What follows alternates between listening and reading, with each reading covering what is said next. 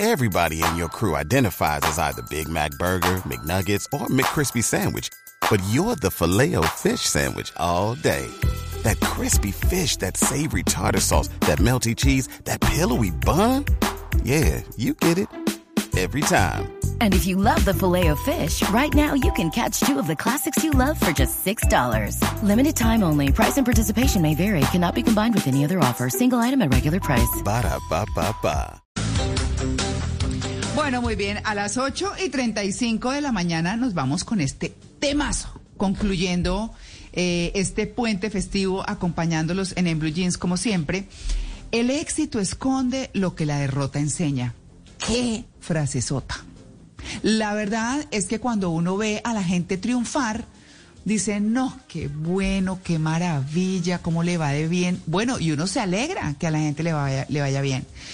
Lo que uno no sabe son todas las luchas, retos que tiene que superar esa persona hasta llegar a ese punto. Punto del que a veces se cae, pero después se vuelve a levantar, porque lo cuentan las mismas personas exitosas. Entonces, yo estaba buscando un Twitter que me enviaron ayer, pero es que debe estar bien abajo, donde un oyente nos decía que, ojo, que nosotros no podíamos decir que se necesitaba el fracaso o para, para tener éxito, que eso no siempre era así. Entonces, pues estamos hablando de, de, las derrotas, de las pequeñas derrotas o de las grandes derrotas, porque no sabemos qué hay detrás del éxito. Bueno, pues para hablar del tema hemos invitado a Laura Jimena Dueñas, ella es psicóloga, eh, magister en psicología clínica desde el enfoque sistémico grande, general, logoterapeuta, experta en terapia focalizada en emociones. Laura Jimena, buenos días. Buenos días, María Clara, un gusto estar aquí contigo y con todos ustedes. Bueno, ¿el éxito esconde lo que la derrota enseña? Realmente sí, digamos, es, es, es, es una frase clave y, y, y, digamos, muy, muy cierta. Eh, pienso yo que el, el, la derrota de alguna manera ha sido un poco menospreciada y ha sido mal, malentendida, pero sí. eh, realmente es justamente el, el fracaso requiere de, del, digamos, el fracaso es parte de, de una experiencia que eh, que conduce finalmente al éxito si se asume desde las actitudes adecuadas, ¿no? Pero creo que es una claro. frase clave para que para la que la sociedad no nos socializa mucho. ¿No? Estamos en una sociedad que privilegia mucho, digamos, una perspectiva más eh, exitista que, que se, eh, sí. exalta el éxito, pero eh, digamos, sí, como se estigmatiza de alguna manera el fracaso y es justamente ahí en donde el éxito es posible, ¿no? Claro, ayer, ayer hablábamos con Tulio Zuluaga, que siempre eh, lo dice mucho, él es experto en fracasología. Eh, y uno dice que, que son derrotas, pero hay derrotas pequeñas, hay derrotas grandes y hay derrotas definitivas para algo. Entonces se toman otros caminos. Pero en esas, eh, en esas derrotas también está ese aprendizaje, dependiendo de cómo se tomen, de que, dependiendo de cómo se enfrentan. ¿Cómo debe uno enfrentar, es decir, cómo identificarlas? Y qué tan importante, porque también eh, estaba eh, mirando el, el Twitter de Andrés Fernando Velasco, que me parece súper importante. Dice, dice que es la disciplina la que nos ayudará a aprender tanto de fracasos para no repetirlos, como de éxitos para repetirlos. Porque uno no puede seguir diciendo, ¿cómo fue que lo hice la vez pasada? ¿Cómo fue que lo logré? Hay que sistematizar también el éxito. Entonces uno diría, lleva uno como una ruta escrita de lo que va pasando en términos de cualquier aspecto de la vida, no solo un emprendimiento, puede ser en el amor, puede ser en los trabajos, puede ser en muchas cosas. ¿Qué hace uno con esos fracasos, con esas derrotas? Hablemos de derrotas pequeñas y grandes y medianas y de todas. ¿Qué hace uno con esas derrotas para que se vuelvan como, como una guía, digamos, y los éxitos?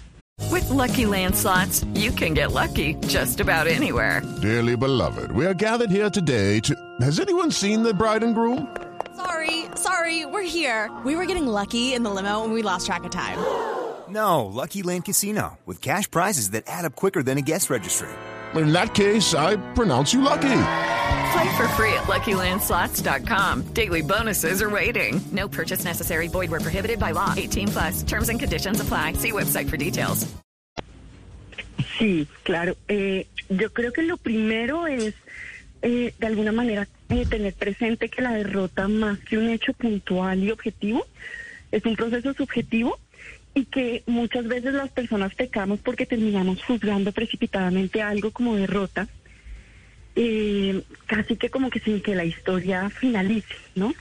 Entonces, no sé, seguramente eh, tú, María Clara, y todos hemos tenido experiencias en las que algo que inicialmente se vio como una derrota, eh, cuando uno deja que la historia continúe y, y uno asume de alguna forma una postura, eh, digamos, proactiva ante lo que sea que la vida nos manda, termina transformándose una derrota en, en resultados inesperados maravillosos eh, que terminan dejando aprendizajes en todos los sentidos. Entonces yo diría que lo primero es tener una postura muy humilde ante lo que la vida nos presenta, demorándonos en clasificar algo como derrota.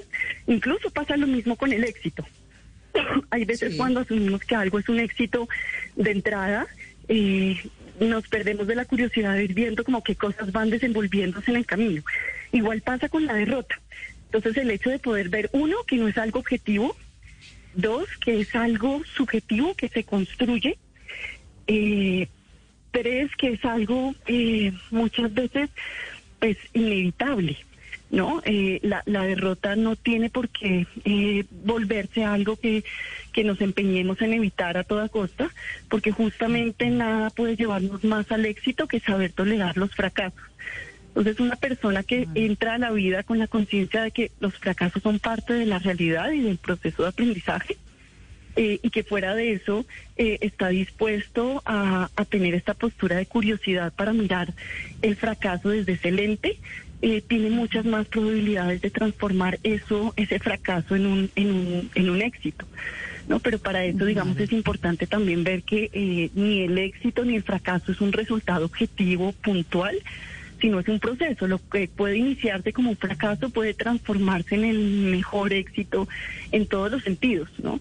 Tanto Claro. en temas, no sé, eh, de emprendimientos o incluso en las relaciones de pareja. Eh, muchas veces llegan a mi consulta parejas con, con eh, uno de los dolores grandes, no sé, después de una infidelidad de alguno de los miembros. Y es increíble cómo esto luego termina siendo un evento que incluso ambos miembros terminan agradeciendo en el proceso porque se dan cuenta de que lograron después de ese impasse una conexión que nunca habían entendido ni nunca habían tenido antes. ¿no? Entonces creo que es, preciso no juzgar precipitadamente un suceso y definirlo como fracaso y, y mantenernos abiertos y con la postura de, de cómo lo transformamos en, en, en un éxito porque es un éxito potencial, ¿no? Claro, ahora usted estaba hablando de los emprendimientos y, y yo que tengo una sección que habla de emprendedores y constantemente trata con emprendedores y ahora que estoy estudiando sobre negocios, un profesor dijo, si ustedes quieren realizar un emprendimiento y si quieren ser exitosos, tienen que tener en la mente que pueden fracasar y que pueden fracasar muy, muy hondo. Y nos dio algunos ejemplos de emprendedores que ahora son multimillonarios y, que estuvieron incluso durmiendo en la calle, que perdieron todo, todo, y que les tocó empezar varias veces desde cero. Yo pensaba que, que hay algunas personas que tienen más que otras eh, esa valentía y esa facultad para no temerle al fracaso y para poder empezar, en este caso, un emprendimiento si, tem- si tanto temor al que vendrá. Hay, hay algunos que ni siquiera se atreven porque no quisieran pensar en qué podría pasar si fracasaran. Porque algunas personas tienen más valentía, podríamos decir, en esos aspectos, en decir, puedo fracasar, pero lo voy a intentar. Uno de los componentes tiene que ver con que hay ciertas personas que logran no ver el fracaso como algo estigmatizante. Y ese, digamos, es una característica definitiva de aquellos que se arriesgan a, a fracasar, de aquellos que no. y son las personas que pueden ver el fracaso no como algo que termina definiendo mi identidad, mi ser, eh, sino como un producto de decisiones que tomé, que le aposté, eh, tratando de ser coherente con ciertos criterios y que no funcionó y en esa medida el fracaso se, se vuelve, digamos, para, para los emprendedores fruto también de, de aprendizajes y de enseñanzas de variables que no se contemplaron eh, digamos, como, como, sí, digamos, termina saliendo, eh, sí, como conocimientos nuevos justamente a partir de lo que no funcionó. Eh, y termina siendo, digamos, una experiencia invaluable, ¿no? Hay, no sé, en Silicon Valley, por ejemplo, eh, le dan plata a, a, emprendedores y gente que quiera montar eh, empresas y han fracasado tres veces. Aquí la cultura no es tan así, pero pero pero casi que si si han fracasado tres veces, si han entrado en quiebra tres veces, esas son las personas a las que se les da dinero porque son las que tienen aprendizajes de, sí, se les pregunta, bueno, ¿y qué ha aprendido de lo que pasó? ¿No? Pero es justamente las personas, uno, que logran no aso asociarlo como con su sentido de identidad, sino logran realmente ser curiosos con los errores que tuvieron y eso terminan aplicándolo en el segundo emprendimiento y en el tercero y en el cuarto. Muchas veces requiere de varios intentos eh, para ir eh, tomando experiencia y encontrando variables que a primera vista no terminan siendo tan visibles. Claro. Eh, doctora, yo voy a ser un poquitito abogado del diablo en el tema, porque yo sí quiero cuestionar eh, el asunto de, bueno, uno tiene que aprender a perder. Eh, ¿Por qué? O sea, en, en, serio, ¿por qué uno tiene que aprender a perder? Porque uno le tiene que decir al niño, no, es que usted perdió y tiene que aprender a perder porque en la vida, pero ¿por qué? O sea, no, ¿por qué enseñarles a las personas a perder? ¿Qué es lo positivo de eso al final? ¿Acaso alguien... Juanca. Sí, Mauro. Pero eso no tiene nada que ver con la batalla musical, ¿no?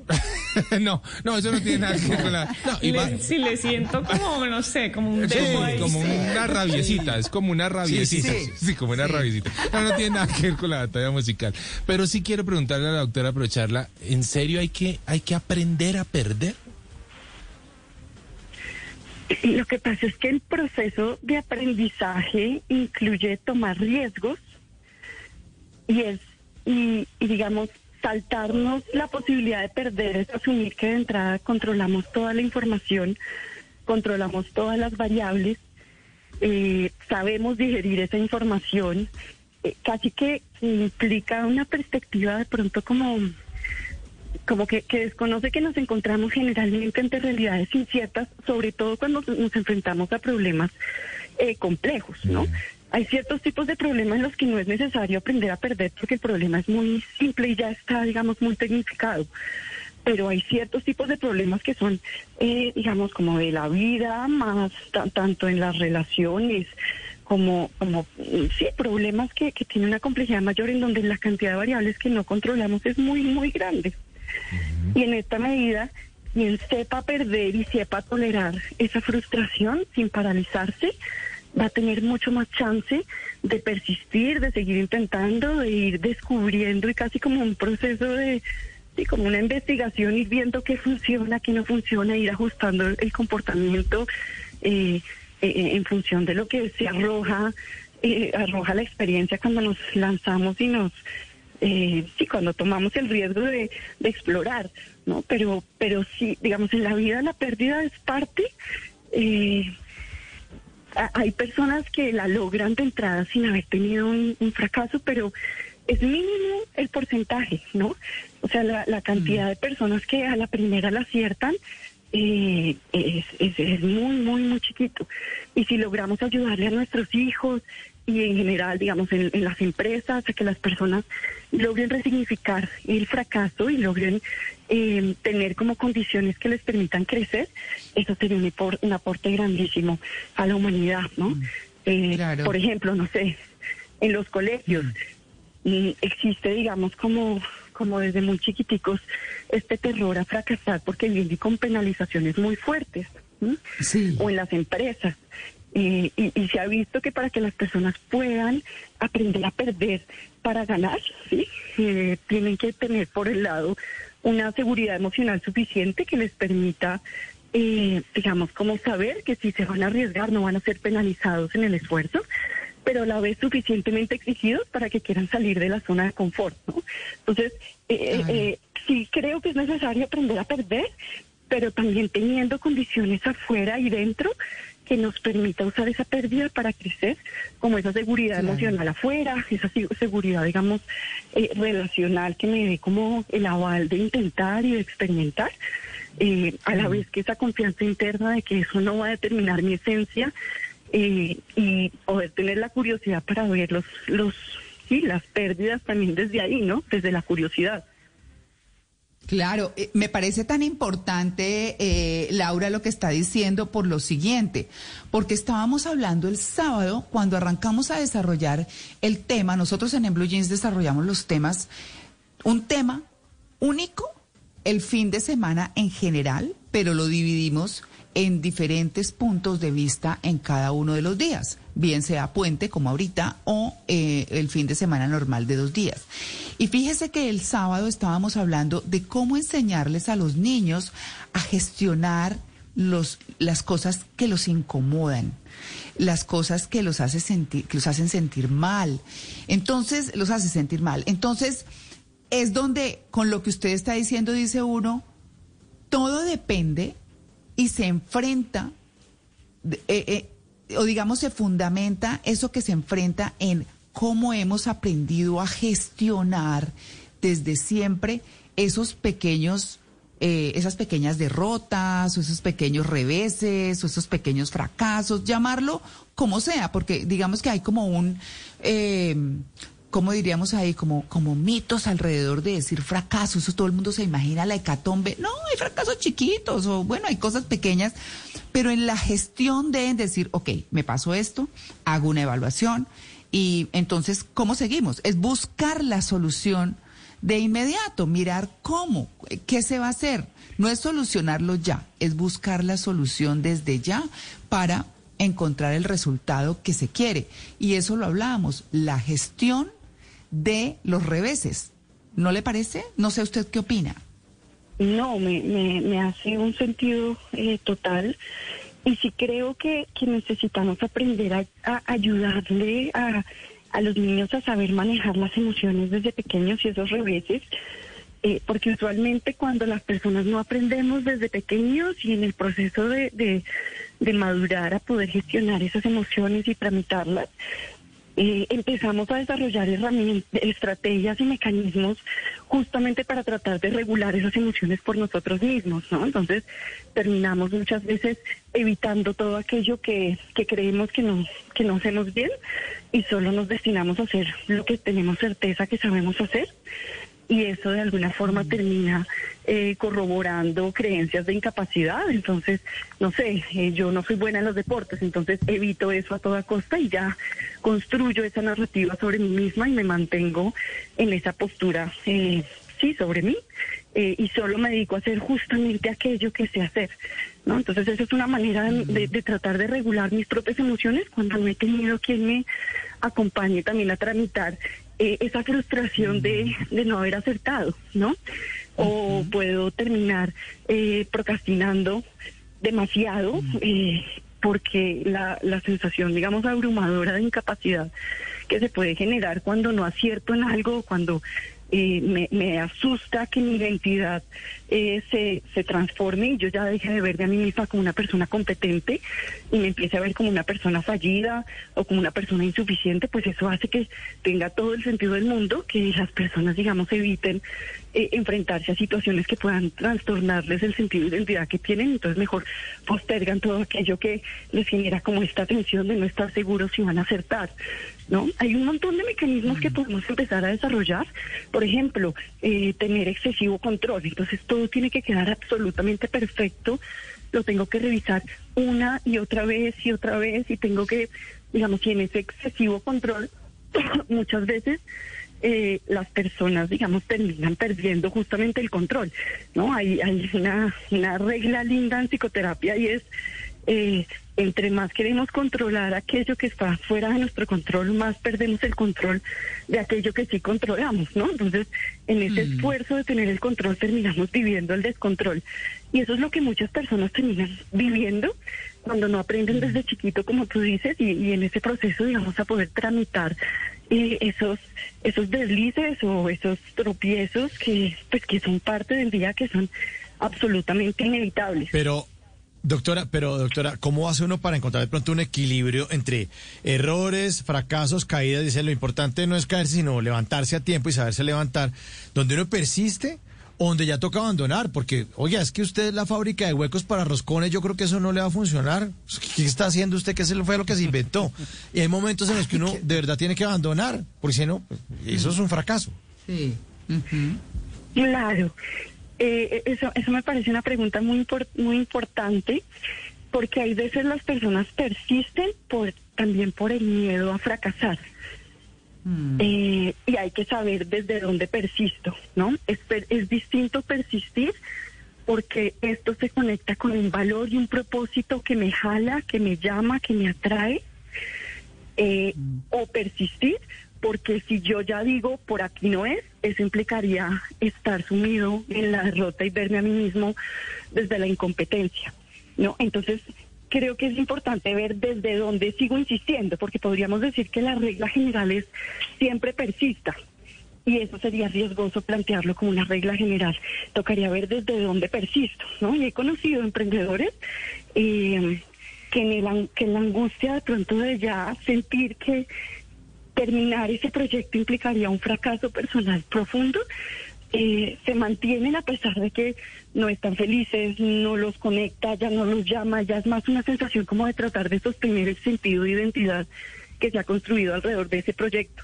Y ahí también sería el fracaso obligándonos a persistir, o el miedo al fracaso obligándonos a persistir. ¿no? Mm. Creo que el reto es eh, estar monitoreándonos en términos de desde dónde persistimos eh, y cómo sabemos cuándo renunciar. Eh, yo, yo lo pondría en términos de, eh, uno, cuando la meta final ya no nos mueva, ya no nos emocione, ya no refleje quienes queremos ser, y cuando, digamos, como, como, como, como lo pongo, sí, cuando veamos que hay ciertas condiciones eh, que nos están llevando a intentar el mismo resultado una y otra vez, una y otra vez. Eh, creo que ahí sería el momento de hacer un alto y preguntarnos si podemos replantear la, eh, digamos, llegar al mismo meta por un camino distinto, así sea por otro proyecto o por otra forma de realizar ese valor o ese propósito que estamos tratando de realizar a través de esa vía. Claro, es que a nadie le gusta perder, a nadie le gusta equivocarse, a nadie le gusta eh, tener esas pequeñas derrotas o esas grandes derrotas. A nadie le gusta. El tema realmente alrededor de eso es que culturalmente no estamos acostumbrados a ver la derrota del tamaño que sea como un paso más dentro de un proceso. Así sea para terminar las cosas, como dice Mauro, pues esta vaina no funcionó, pues entonces chao. La gente no quiere enfrentar eso, pero, pero pensaría que es un tema como más cultural. Eh, tenemos solo un minuto para, para cerrar, eh, Laura Jimena, eh, pero quería como decir eso, no sé usted qué piense. No, de, de, acuerdo, de acuerdo, y creo que ese es un cambio cultural que necesitamos poder incorporar. el error y el fracaso como parte de la experiencia, naturalizarlo para que no sea una experiencia ilegítima y tengamos ese pleno derecho a equivocarnos y que eso hable mal de nosotros mismos. Coincido, necesitamos ese cambio cultural. Bueno, pues muchas gracias de Laura Jimena por su atención con En Blue Jeans de Blue Radio. ¿Cuáles son sus redes sociales que nuestros oyentes siempre quieren saberlas para seguirlos? Eh, soy poco tecnológica, soy poco tecnológica. Realmente eh, me, he resistido un poco al asunto. Eh, mm, digamos, me, pueden contactar directamente a mí, Laura Dueñas, ahí me alcanzan a a encontrar eh, en Instagram, pero no es propiamente, digamos, una, un lugar que, que frecuente mucho. Bueno, muy bien. Vale, pues está muy bien. Interesantísimo el tema. El éxito esconde lo que la derrota enseña. Okay, round two. Name something that's not boring. laundry? Oh, a book club. Computer solitaire, huh? Ah, oh, sorry. We were looking for Chumba Casino. That's right. ChumbaCasino.com has over 100 casino style games. Join today and play for free for your chance to redeem some serious prizes. Chumba. ChumbaCasino.com. No purchase necessary. Where prohibited by law. 18 plus terms and conditions apply. See website for details.